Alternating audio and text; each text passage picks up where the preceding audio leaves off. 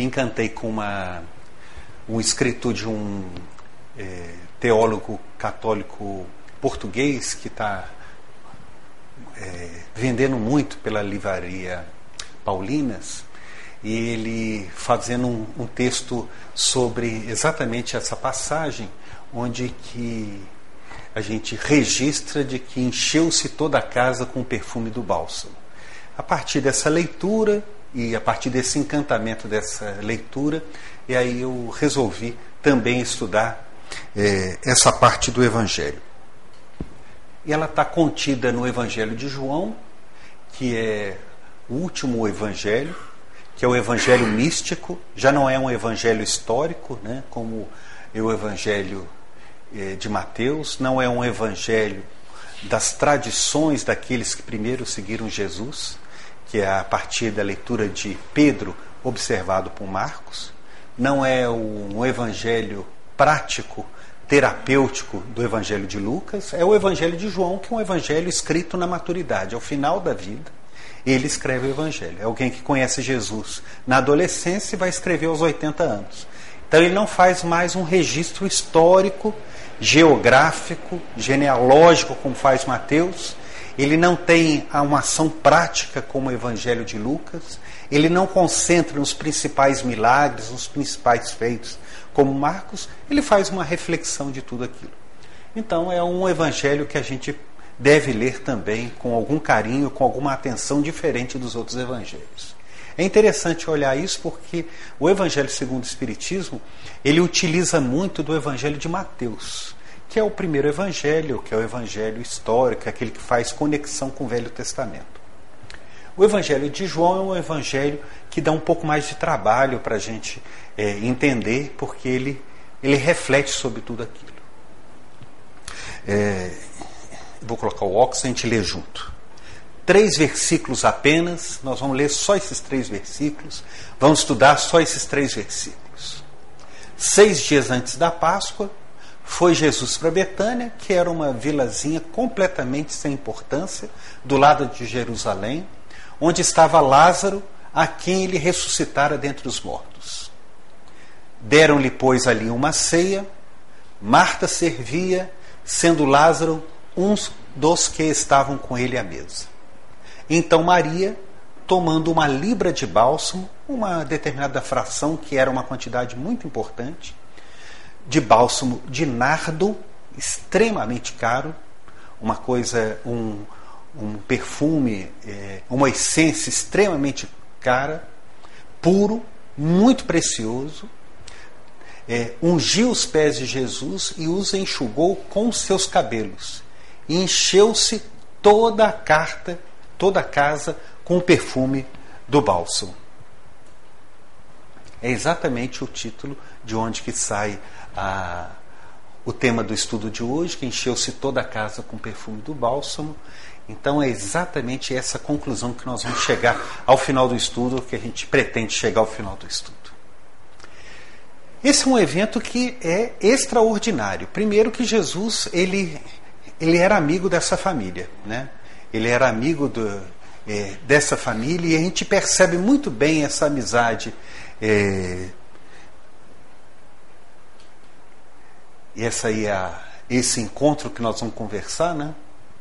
Então, Jesus, à mesa com ele, Lázaro, com ele Marta, que é aquela que servia, aquela que movimentava tudo, e Maria é aquela que estava deslocada do quadro, né? Ela estava assentada aos pés de Jesus, é, perfumando o que era comum com os viajantes, limpar os pés dele, mas com perfume de na continuidade do Evangelho, que depois se deter, vai ver que assistiam a ele os seus discípulos que ficaram fora da casa.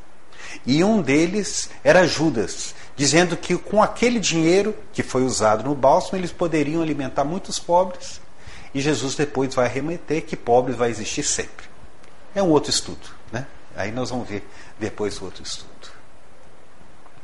O que, que eu quero a gente concentrar nesses três personagens que estão junto com Jesus: Lázaro, Marta, Maria. Então, o que a gente quer ver quais, Quais são esses três personagens? O que, que eles contam para a gente? O primeiro personagem é aquele que a gente é nomeado no primeiro versículo, que Jesus foi para Betânia, onde estava Lázaro, aquele ressuscitara dentre os mortos. Todos nós sabemos da, da história de Lázaro, que é narrada num, no capítulo 11 de João, que ele estava enfermo, numa aldeia que já era conhecida, a aldeia de Maria e de sua irmã Marta. E Maria era aquela que tinha ungido o Senhor com guento, quer dizer, um versículo antes, um, verso, um capítulo antes, aquilo já era comum. Né? É, Maria já tinha feito isso outras vezes, então ela não fez uma vez só. Ele tinha enxugado, cujo irmão Lázaro estava enfermo. Mandaram-lhe, pois, suas irmãs dizer: Senhor, eis que enfermo aquele que tu amas. Era alguém que ele amava muito. Então, nós estamos diante de um encontro de pessoas conhecidas, amadas todas elas. E, e esse amor por Lázaro é um amor diferente, porque faz com que Jesus, distante é, lá de Betânia, ele vai ao encontro da família para ressuscitá-lo. E ele poderia ter feito isso em outras vezes. É narrado no Evangelho esse evento como extraordinário da ressuscitação de Lázaro. A gente vai buscar alguma da bibliografia que a gente tem à disposição.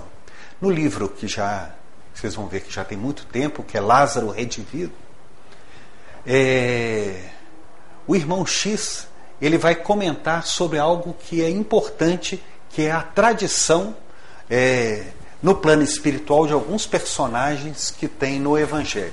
a gente vai encontrar nesse livro, Lázaro Redivivo, em outras obras do Irmão X, ele fala da tradição espiritual de personagens do Evangelho. O que é muito interessante para aquele que já leu há muito tempo as obras do Humberto de Campos e depois do Irmão X sobre esses personagens. Vou ler junto com vocês para que a gente possa é, relembrar disso.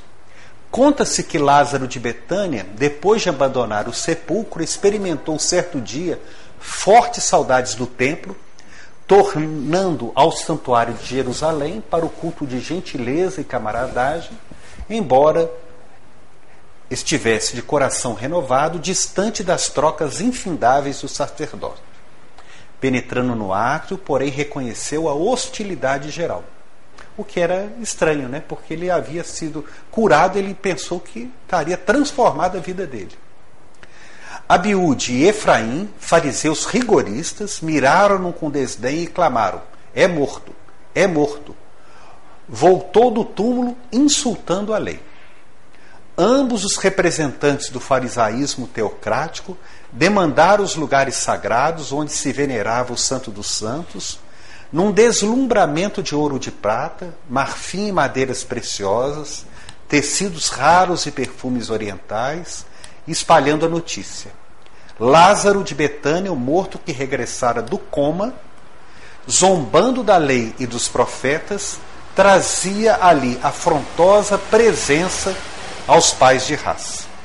Foi o bastante para revolucionar fileiras compactas de adoradores que oravam e sacrificavam, supondo-se nas boas graças do Altíssimo. Escribas acorrentam apressados, pronunciando longos e complicados discursos. Sacerdotes vieram furiosos e rígidos, lançando maldições. E aprendizes dos mistérios com zelo vestatino chegaram de punho cerrado expulsando o irrelevante, fora fora. Vai para os enfermos, os mortos não falam. Feiticeiro, a lei te condena. Lázaro contemplaria o quadro surpreendido, observava amigos da infância vociferando anátemas, escribas que ele admirava com sincero apreço, vomitando palavras injuriosas.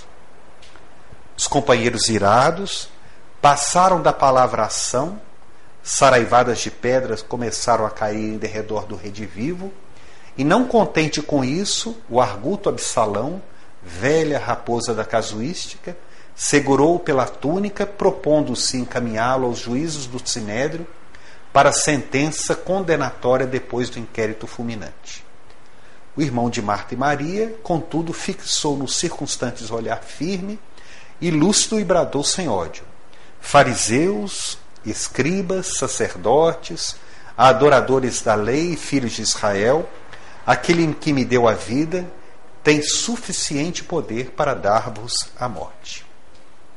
Estupor e silêncio, seguiram-lhe a palavra. O ressuscitado de Betânia depreendeu das mãos desrespeitosas que o retinham, recompôs a vestimenta, tomou o caminho da residência humilde de Simão Pedro, onde os novos irmãos comungaram no amor fraternal e na fé viva. Lázaro então sentiu-se reconfortado feliz. No recinto singelo de paredes nuas e cobertura tosca, não se viam alfaias do Indostão, nem vasos do Egito, nem preciosidades da Fenícia, nem custosos tapetes da Pérsia, como ele encontrara no templo onde ele foi orar, mas ali palpitava, sem as dúvidas da ciência e sem os convencionalismos da seita, entre corações fervorosos e simples, o pensamento vivo de Jesus Cristo, que renovaria o mundo inteiro, desde a teologia sectária de Jerusalém ao absolutismo político do Império Romano. É um texto que está lá perdido em 1945, né? É, ainda é a, é a fase de Pedro Leopoldo e do Chico ainda. Está bem lá no inicinho né, da, da psicografia do Chico.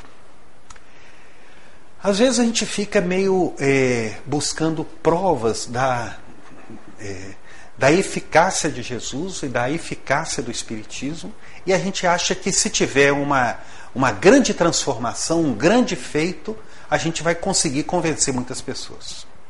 Desde a época de Jesus, um grande feito, ela não tem nenhuma, nenhuma impressão. Conseguiram tirar alguém morto, que irmão X fala em coma, né? mas ele, ele é mal visto pelas pessoas. E isso, ele está presente até os nossos dias. Eu tenho uns colegas que querem fazer provas eh, de todos os tipos para eh, comprovação científica de algum fenômeno mediúnico, de algum fenômeno de eh, comprovação de cura, de cura à distância, de imposição de mãos, de fenômeno mediúnico. Isso não tem nenhuma importância. Porque as pessoas que vêm continuam não acreditando. Então é assim. E às vezes nem a gente mesmo acredita. Então é possível que venha alguém ao centro com extrema dor de cabeça. Sai do centro sem a dor de cabeça. Vai achar que é uma coincidência. Embora nós saibamos de que a gente sai renovado pelo plas, pela interferência da espiritualidade durante a reunião, pelo encaminhamento dos espíritos ligados a gente, todos nós sabemos. Mas, de alguma forma, a gente é, isso acontece, vai acontecendo ao, nosso, ao longo da nossa existência sem uma, é, sem uma percepção, nem nós, nem daqueles que estão conosco, muito menos da comunidade que lá está. E isso é interessante porque ele fala de que, é, sem dúvida da ciência, sem os convencionalismos das seitas, então, às vezes, os convencionalismos das seitas, as dúvidas da ciência, ela vai, a gente vai esperando que uma, haja uma grande transformação por uma comprovação. Todos os que assistiram né, fenômenos de materialização não se transformaram por ver materialização. Né? Que viram curas, não se convencem só pelas curas. Né? O processo de convencimento, de transformação é outro. Então, o Lázaro, apesar de ter sido uma das grandes fenômeno de Jesus, né, de grande cura, ele ficou perdido na, na importância naqueles que conviveram com ele. Esse personagem, então, segue com outro personagem da, da cena, que é Marta. Deram-lhe, pois, ali uma ceia. Marta, que era operosa, que era aquela agitada, servia sendo Lázaro um dos que estavam com ela mesma. Quando da cura é, é, de Lázaro, é, o evangelista fala que Marta sai correndo, é aquela que vai ao encontro de Jesus desesperada em mecanismo de corrida. Ela que vai buscando ativamente é, essa transformação. esse segundo personagem que é Marta, a gente vai encontrar nessa obra Vinha de Luz, está até aqui, né? É, de Emmanuel, que é essa coleção que a gente né, passa e tem que ler sempre, né? Está lá no capítulo 3, que só uma coisa é necessária, lembrando da passagem narrada pelo mesmo feito no Evangelho de Lucas, onde que Emmanuel coloca a respeito do necessário. Terás muitos negócios próximos ou remotos, mas não poderás subtrair-lhes o caráter de lição, porque a morte te descerrará realidades com as quais nem sonhas de leve. Administrarás interesses vários, entretanto não poderás controlar todos os ângulos de serviço, de vez que a maldade, a indiferença se insinuam em todas as tarefas, prejudicando o raio de ação de todos os missionários de elevação. Amealharás enorme fortuna, todavia ignorarás por muitos anos a que região da vida te conduzirá o dinheiro. Improvisarás pomposos discursos, contudo desconheces as consequências de tuas palavras. Organizarás grande movimento em derredor de teus passos. No entanto, se não construíres algo dentro deles para o bem legítimo, cansar-te-ás em vão. Experimentarás muitas dores, mas se não permaneceres vigilantes no aproveitamento da luta, teus dissabores correrão inúteis. Exaltarás o dinheiro com verbo indignado e ardoroso, todavia é provável que não estejas senão estimulando a indisciplina e a ociosidade de muitos uma coisa só, uma só coisa é necessária, asseverou o mestre em sua lição a Marta, cooperadora dedicada e ativa. Jesus deseja dizer que, acima de tudo, compete-nos guardar dentro de nós mesmos uma atitude adequada ante os desígnios de Todo-Poderoso, avançando segundo o roteiro que nos traçou a divina lei, realizado esse necessário. Cada acontecimento, cada pessoa e cada coisa se ajustarão a nossos olhos no lugar que lhes é próprio. Sem essa posição espiritual de sintonia com o celeste instrutor, é muito difícil agir alguém com proveito. Perdão. A letra é pequena, mas de propósito é para dizer que os textos de Emmanuel são muito pequenos o que é intrigante, né? que é a capacidade de concentrar numa página só todo o conteúdo dele. Uma coisa só é necessário. Isso é perturbador para a gente. Nós somos é, discípulos de Tiago, aquele que fala de que só a fé sem obras ela não, não é importante. A nossa fé tem que ter obras. Isso ficou tão marcado dentro da gente que nós achamos que é importante termos obras. Nem sempre temos fé junto com as obras, mas termos obras. Então nós somos obreiros. Então todos nós gostamos de movimento. Nós somos iguais a Marta. Nós temos o movimento, nós somos agitados dentro da nossa tarefa. Nós somos aqueles que, de alguma forma, movimentamos dentro da casa, ficamos perturbados é, com Maria. Assim, olha só, está todo mundo chegando aqui, cheio de afazer. Olha Maria, fala com ela, Jesus. Nós não conseguimos entender que nós achamos que temos que fazer um movimento.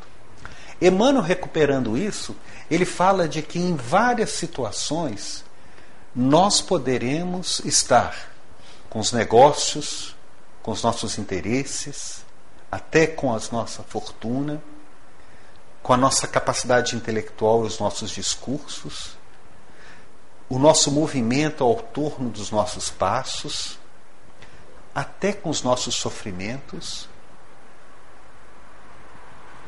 Se a gente não tiver atento, a gente não consegue tirar valor, nem próprio do sofrimento.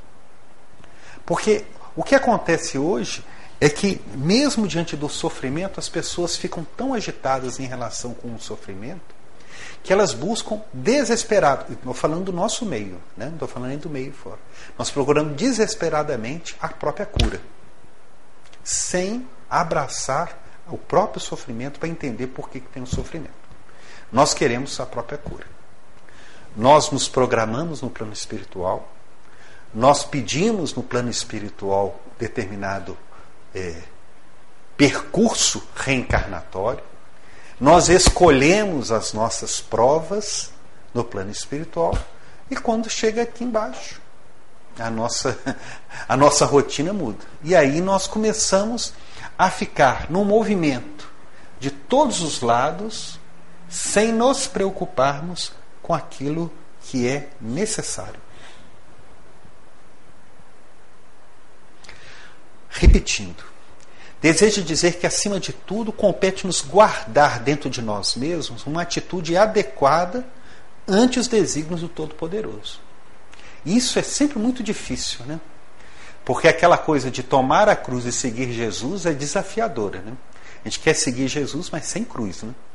Então falar que tem que tomar a cruz e seguir Jesus é uma coisa ou outra. Né? Eu tomo a cruz ou sigo Jesus.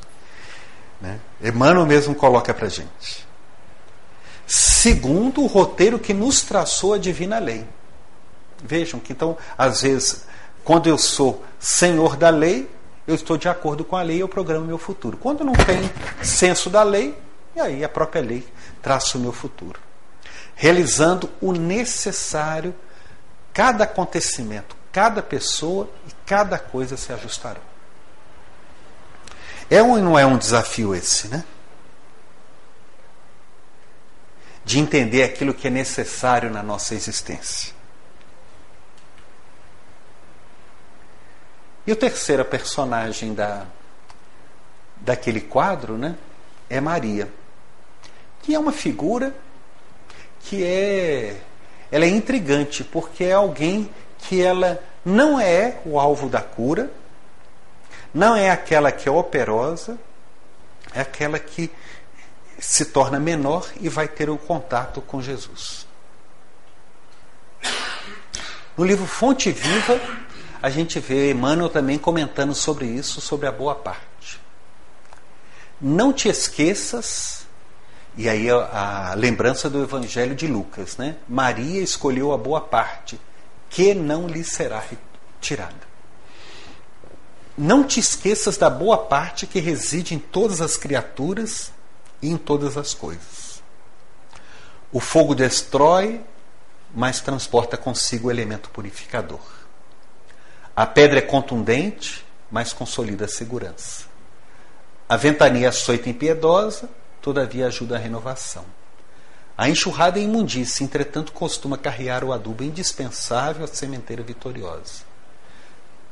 Ele olha a natureza e vai falar da gente. Assim também há criaturas que, se revelando negativas em determinados setores da luta humana, são extremamente valiosas em outros. A apreciação unilateral é sempre ruinosa.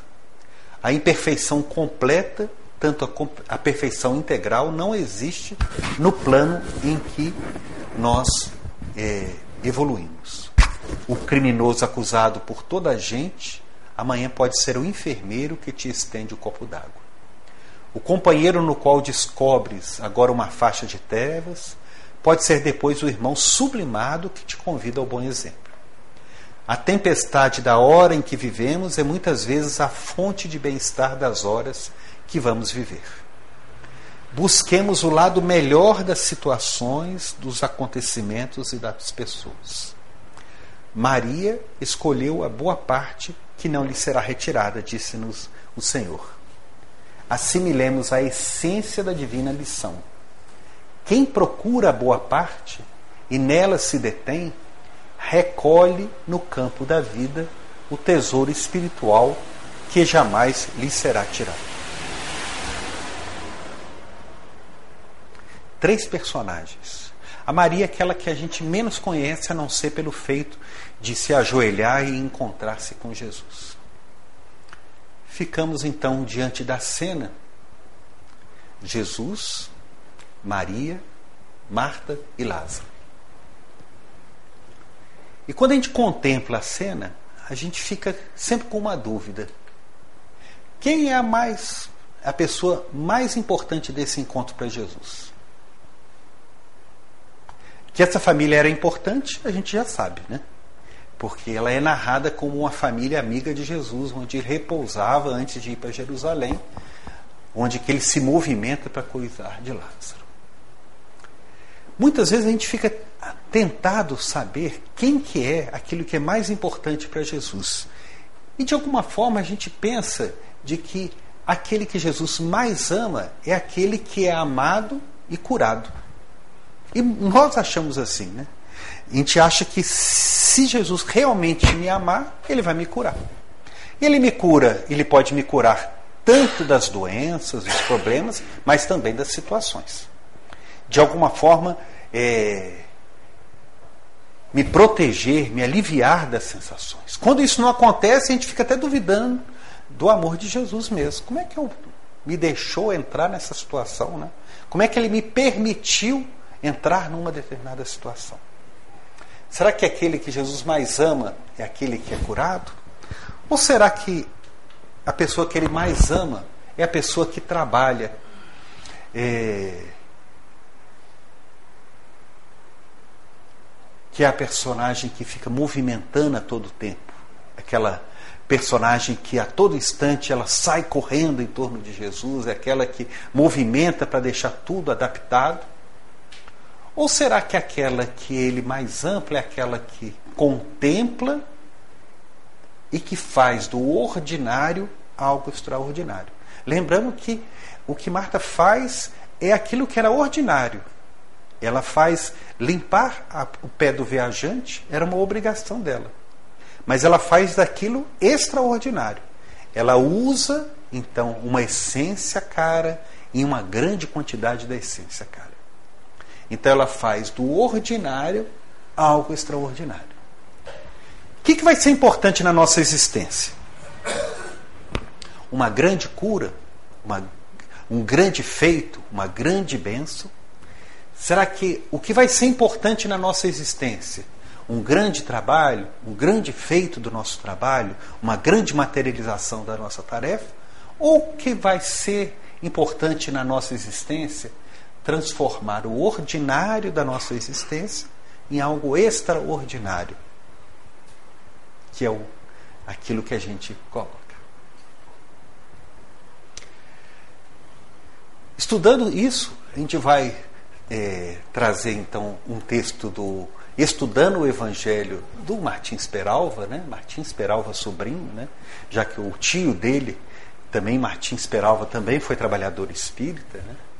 Eu já tive a oportunidade de falar aqui e há uma, uma página, uma, um comentário do Divaldo na última visita em Minas Gerais, no Congresso Espírita Mineiro, onde que ele fala muito bem do benemérito Martins Peralva, que era o sergipano que vem para Minas Gerais para ficar próximo de Chico Xavier. E ele vai ser depois trabalhador e dirigente da União Espírita Mineira a partir da convivência com Chico.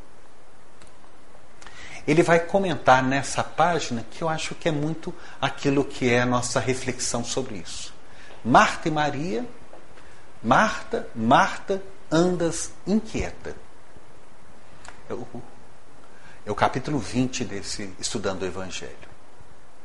Vou ler junto com vocês e a gente vai pensando sobre isso.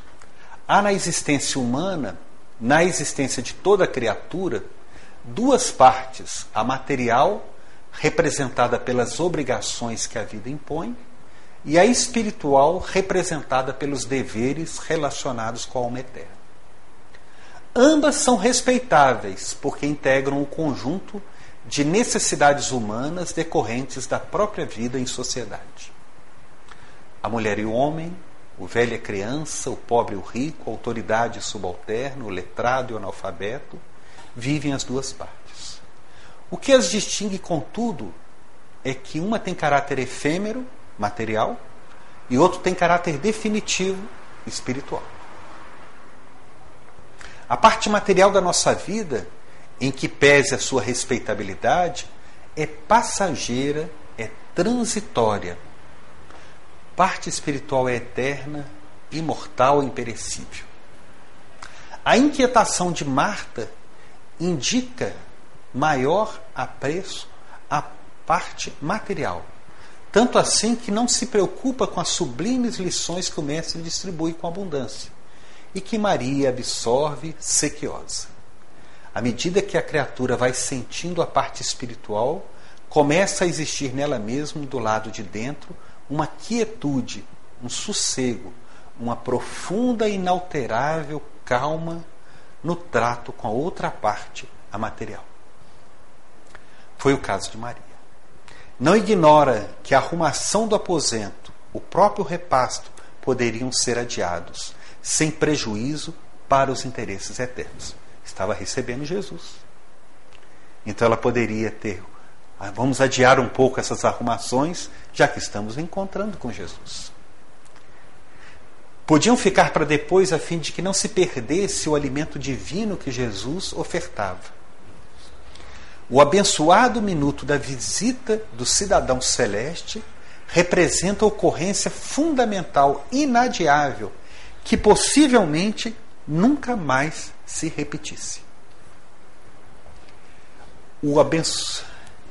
o mestre deveria seguir o seu caminho, demandando outras aldeias, outras gentes, a espalhar luz em profusão, em bênçãos em abundância. Sol divino a iluminar outros sóis que lhe refletem a claridade. Urgia, portanto, não se perdesse uma só de suas palavras, um do só dos seus ensinamentos. E a gente vai encontrar gente até hoje assim. Ela vai no centro para as arrumações, não para o estudo. Vai para as tarefas dentro da casa espírita, quando existem, e aí fica preocupado com todas as tarefas, menos com a oportunidade do entendimento, da orientação. Fica preocupado com as direções, com as práticas de todos os tipos, menos isso. Esse era o conceito de Maria a respeito da visita de Jesus à sua casa. Há muita gente no mundo na posição de Marta, generosa e fraterna, mas inquieta, agitada, desassossegada ante as coisas perecíveis. Muitos poucos seguimos o exemplo de Maria, que, acordada para a verdade, mostrava-se quieta por dentro e por fora superior aos problemas efêmeros, sem contudo desprezar-lhes a valia relativa. A advertência do Mestre conserva ainda hoje a sua oportunidade. É necessário impere em nós o espírito calmo de Maria, inclinado às coisas infinitas, a fim de que as inquietações finitas de Marta não nos impeçam de ouvir, sem enfado, os conselhos do Mestre que o Evangelho trouxe e que o Espiritismo revive.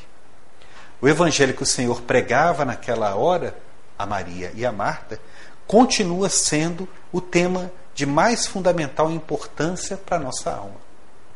Por meio de suas lições sentidas e exemplificadas, caminharemos para o progresso e alcançaremos a luz. Os problemas mundanos sem que os depreciemos, nem lhe diminuamos o valor, atendem apenas ao instante que passa. Jesus, no conceito de Maria, era uma realidade que ela desejava perenizar na sua alma, um tesouro que não deveria fugir dos olhos e do coração. No conceito de Marta, um hóspede celeste, cuja presença deveria honrar naquele instante. Os serviços domésticos constituíam para a jovem afanosa elemento inadiável. O Cristo respeitou carinhosamente a imaturidade da moça de Betânia, tanto que se limitou a realçar-lhe a inquietação, tentando reajustá-la. Marta, Marta, andas inquieta e te preocupas com muitas coisas. Identificou-lhe com ternura a infância espiritual sabia despreparada para os remígios mais altos, como plumitiva das coisas espirituais. Não a censurou, nem a recriminou, apenas aconselhou-a com delicadeza e que se acalmasse. E sem exaltar a vantajosa posição de Maria para não lhe prejudicar o germe do entendimento superior, esclarece. Maria escolheu a boa parte e essa não lhe será tirada. Esses instantes, e aqui é muito interessante na, na leitura do Peralva, que ele fala que Marta e Maria estão dentro da gente, né? ao mesmo tempo. Então, a hora que a gente é Marta, tem a hora que a gente é Maria. Que a gente não consegue ainda ficar muito atento diante dessa situação toda e a gente fica eh, de uma forma que é muito importante dentro da gente, que essas questões aqui. Andamos inquietos e preocupamos com muitas coisas. Essa inquietude, né? essa preocupação com muitas coisas e uma desatenção com o preparo. Ele não fala que a pessoa não estava preparada, não fala que ela não tinha virtudes, pelo contrário, ela tinha virtudes e já estava preparada. No entanto, ela se preocupa com outra coisa. Vejam que a mudança é fina, né? sintonia fina, não é grandes mudanças. E é uma coisa assim que nós, a gente vai ver repetido no Evangelho, talvez uma boa repetição no Evangelho, está lá na parábola das dez virgens. As dez preparadas, as dez prontas para encontrar com seu noivo, cinco apenas estavam com óleo para recebê-lo. As outras eram invigilantes, não tinham óleo nas suas lamparinas para aguardar. Elas eram boas, elas estavam preparadas, é, no sentido de que prontas para encontrar com o noivo, só que elas não tinham a situação diante disso. Então, a gente muitas vezes já tem condição de agir certo, já tem condição de perceber e erramos por coisas que são pequenas, como essa agitação que pode estar dentro da gente. Essa inquietude que está dentro da gente. E essa inquietude é infligir dentro dos nossos relacionamentos, dentro da nossa saúde corporal, dentro das situações de vida. Porque a existência é longa. Todo mundo fala que a existência é curta, eu acho que a existência é longa. Porque dá para sempre a gente acontecer coisa boa e coisa ruim. Muito longa. E dá para acontecer muita coisa. E a gente vai ter que ficar sempre buscando para acalmar a gente. Eu sempre releio o aconselhamento de Jesus a Pedro: se me amas, apacenta as minhas ovelhas. Eu acho que nós precisamos muito é acalmar, acalmar-nos e acalmar as pessoas que estão junto conosco. Porque a gente, com calma, para a gente entender a situação, como que elas estão acontecendo nas nossas vidas. Porque né, as coisas não estão fáceis. Né? Todos nós optamos reencarnar no mundo já pegando fogo de provas e expiações, em plena mudança. Né? E se reencarnamos é porque nós estamos muito próximos desse povo todo. Né? Então, por mais que a gente ache que a gente não é, não é desse planeta, né? a gente se reencarnou, a gente está é, tá muito próximo dessas pessoas. Então a gente tem que acalmar, porque se a gente não acalmar, a gente briga no trânsito, briga no serviço, briga dentro de casa, briga na casa espírita não percebemos a figura de Jesus dentro desses ambientes e perdemos a oportunidade desse encontro com esse amigo celeste. Quem que é Jesus para a gente? Uma presença que deveria honrar naquele instante? Uma realidade que deveria realizar na alma, uma pessoa que a gente tem que preparar a situação toda. Então, qual que é a nossa função da nossa encarnação? Não é assim que às vezes a gente acontece? Como é que eu devo ter um bom lar? Prover materialmente, Marta, ou prover emocionalmente, Maria? Qual que é como que eu devo sustentar o meu relacionamento com a minha esposa com o meu esposo? Como Marta, dar todas as condições de casamento, casa, condição econômica, ou dar amor no pensamento de Maria? Qual que deve ser o meu relacionamento é, como obreiro espírita? Construir instituições, manter instituições, construir cada vez mais prédios, pensamento de Marta, ou fazer com que a minha tarefa, qualquer que seja na casa espírita, ela transpareça incrivelmente a figura de Jesus através dos nossos atos, Maria. Então, essa que é a, o, o, instante que nós vivemos. Eu acho que o, o que me mais desperta é essa inquietude que muitas vezes nos colocamos. E essa necessidade agitada, movimentada de que Marta tinha e que às vezes a gente encontra no nosso meio e que de alguma forma perturba as nossas relações. Todas essas situações dicotômicas, né, diferentes, dúbias, elas vão existir sempre dentro da gente. E principalmente que nessa vida nossa, nós vamos estar falando materialmente e espiritualmente. Então, ao mesmo tempo, e a gente vê isso no Evangelho, onde que Pedro, em um momento, reconhece Jesus como o enviado, o Messias, no mesmo capítulo, na narrativa do evangelista, ele aconselha Jesus para não falar da sua morte. E Jesus o chama de demônio, de diabo. Então ele ao mesmo tempo, ele é um, aquele que tem a percepção de Jesus como mestre e ao mesmo tempo a expressão daquilo. Então a nossa encarnação vai ser muito disso. Eu não consigo me transparecer completamente o espiritual e o material. Então eu tenho que ficar muito atento nessa minha trajetória da minha vida, para eu ver qual que vai ser a minha postura ao longo da encarnação. Então, eu tenho os pensamentos elevados e de repente eu abaixo meu pensamento para um pensamento muito mundano. Eu tenho um pensamento de completa compreensão da realidade espiritual e às vezes eu trago uma insatisfação da situação do momento que o planeta, o nosso país vive.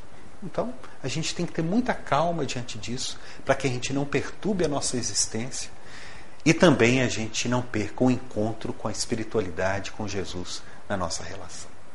Acho que sim. E eu, eu, eu acho, é, que essa influência, a gente estuda no sábado aqui, que essas influências, principalmente lendo André Luiz, que ele fala influência magnética que não é nem só influência espiritual, que ela existe, né? que ela é poderosa a influência espiritual, mas uma influência magnética de perturbação. Quer dizer, se a gente vai num ambiente onde que todos estão brigando, a gente sente alguma coisa, é vibração mesmo, é magnético desse tipo. Se a gente vai numa uma, um tipo de exposição, num tipo de, de movimento onde que é, é apelativo de algum tipo de, é, de impressão, a gente se impressiona diante daquilo também. Então há um magnetismo, há uma forte tendência genética orgânica, tanto é que a gente encontra, é, eu, eu tive importância, encontrei um irmão meu que eu já tinha meses que não via, talvez mais de um ano, ele começou a conversar, é a mesma pessoa, quer dizer, e assim, e se ele conversar, ele parece muito eu conversando, quer dizer, é, aquilo não é espírito, né? É, é, é, corpo também, então a gente tem uma experiência disso, né? Tanto vez que assim, quando é, marido e esposa brigam, né, ele fala assim, você está falando igual sua mãe, né? Você está falando igual seu pai, né? A gente dá manifestação de pai e de mãe, né? É, que é, não é uma manifestação mediúnica, é uma manifestação genética. Então há uma, há então uma influência magnética, há uma influência espiritual, há uma influência orgânica, genética, e há uma influência total das nossas coisas. Então, como administrar isso? Se não for com calma, a gente não administra a gente começa numa agitação louca né, diante disso. Uma dessas é a questão de cura diante das situações de doença. Como é que eu vou resolver? Eu tenho que ter calma diante disso, de, de uma compreensão de que a espiritualidade age em todo lugar. Se a gente não tem essa compreensão de que a espiritualidade age em lugar, nós vamos tentar achar a espiritualidade em qualquer ambiente, em qualquer centro, e caçamos centro de todos os lugares para ver se a gente acha uma espiritualidade que a gente cure. Se eu sou católico, eu vou lá em Aparecida. Pra, não é para eu ver a santa, mas é para a santa me ver né, e me curar. Porque a gente busca esse tipo. Então a gente fica inquieto diante disso tudo. Então essa inquietude, ela, ela não faz com que a gente perceba as situações e com isso a gente pode perder as oportunidades. E às vezes oportunidades encarnatórias de poder resolver alguns problemas. Nós temos desafios como família, né? São os nossos desafios de família. Como é que nós vamos desafiar os nossos desafios, os nossos filhos? Então a gente, se a gente ama, a gente engole seco. A gente espera um tempo para poder recomeçar a conversar, para a gente entender. É uma tarefa, né? Só se for com paz. Né? A gente tem que apacentar um pouco dentro disso. E tentar compreender, eu acho que aí é importante para que a gente. E aí precisa ter acho que mais do que percepção, uma cultura mesmo de conhecimento espiritual, evangélico, espírita, né? de que a espiritualidade está sempre agindo conosco. Ela está sempre atendendo a gente. Que a gente nunca está desamparado. Se eu consigo isso, eu consigo entender o, o papel da Maria, que ela de alguma forma se acalma, assume um papel inferior, admira Jesus e passa então fazer aquilo que ele diz que é do ordinário, a nossa experiência encarnatória, transformar nossa experiência ordinária em extraordinária. Então eu sou um doente, então eu vou levar minha doença com dignidade até o final dela. Se eu tenho uma família problema, nós temos que levar os companheiros problema até o final da encarnação. Se eu estou numa situação é, de compromissos difíceis de, de trabalho, eu tenho que assumir isso e fazer a minha atividade, toda ela disso. Agora, é isso mesmo que o verso falou, é uma tarefa difícil da gente, né? não é uma tarefa fácil. Esse é o bastão de São José ou o nardo.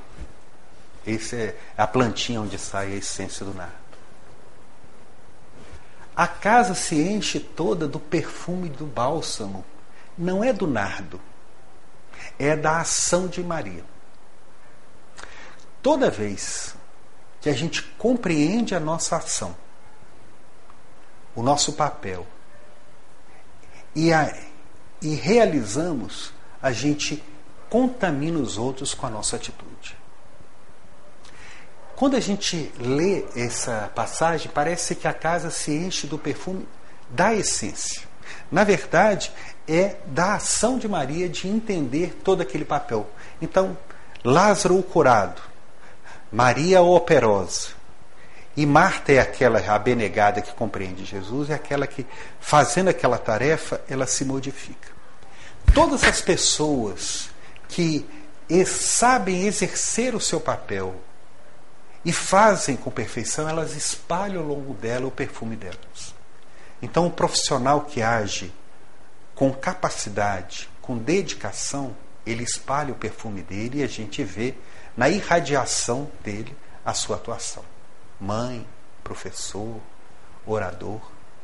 Então hoje a gente vê oradores onde que eles têm uma verve, mas que não encantam a gente. E outros que pegam simples, e a gente tem, né, o Haroldo um bom exemplo disso, que ele pega um livro desse, abre e ele envolve. Não é tradução do grego. É o perfume do bálsamo do entendimento simples e correto da passagem.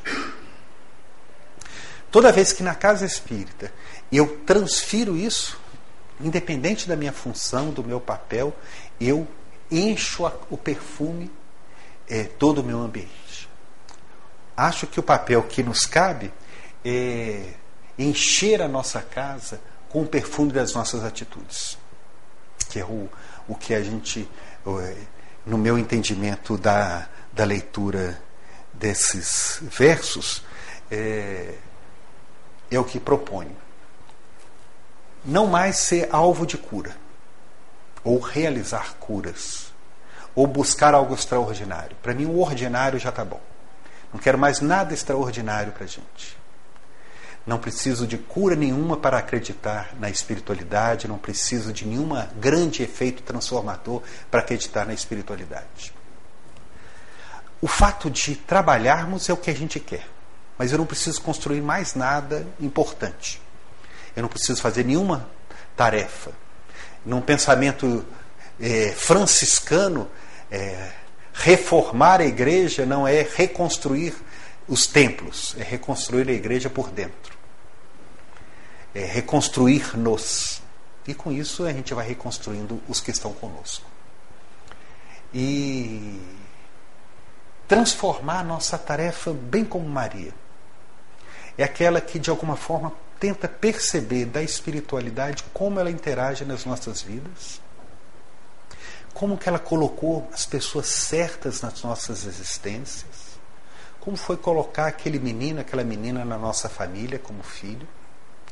E é aquela pessoa que tem essas características mais fáceis e mais difíceis, como é importante que, ela me, que a espiritualidade me dá anos para poder auxiliar no seu crescimento. O próprio Haroldo fala uma coisa muito bacana de que essa é a nossa melhor versão. Né? Essa é a nossa melhor encarnação. Então não precisa a gente saber nada do passado, porque qualquer coisa do passado nosso vai ser muito pior do que nós somos. Né? Essa é a nossa melhor versão. Então nós temos que, de alguma forma, modificar essa nossa melhor versão para ela ser ainda melhor. Né? Para que a gente possa, ao final da encarnação, nós termos conseguido espalhar o nosso perfume né, por todo o ambiente que nós passamos. Espalhar a nossa ação com muita tranquilidade, e para isso é preciso que a gente se aquiete, que a gente não ande agitado, que a gente de alguma forma tenha um pouco mais de senso para perceber a ação da espiritualidade junto conosco.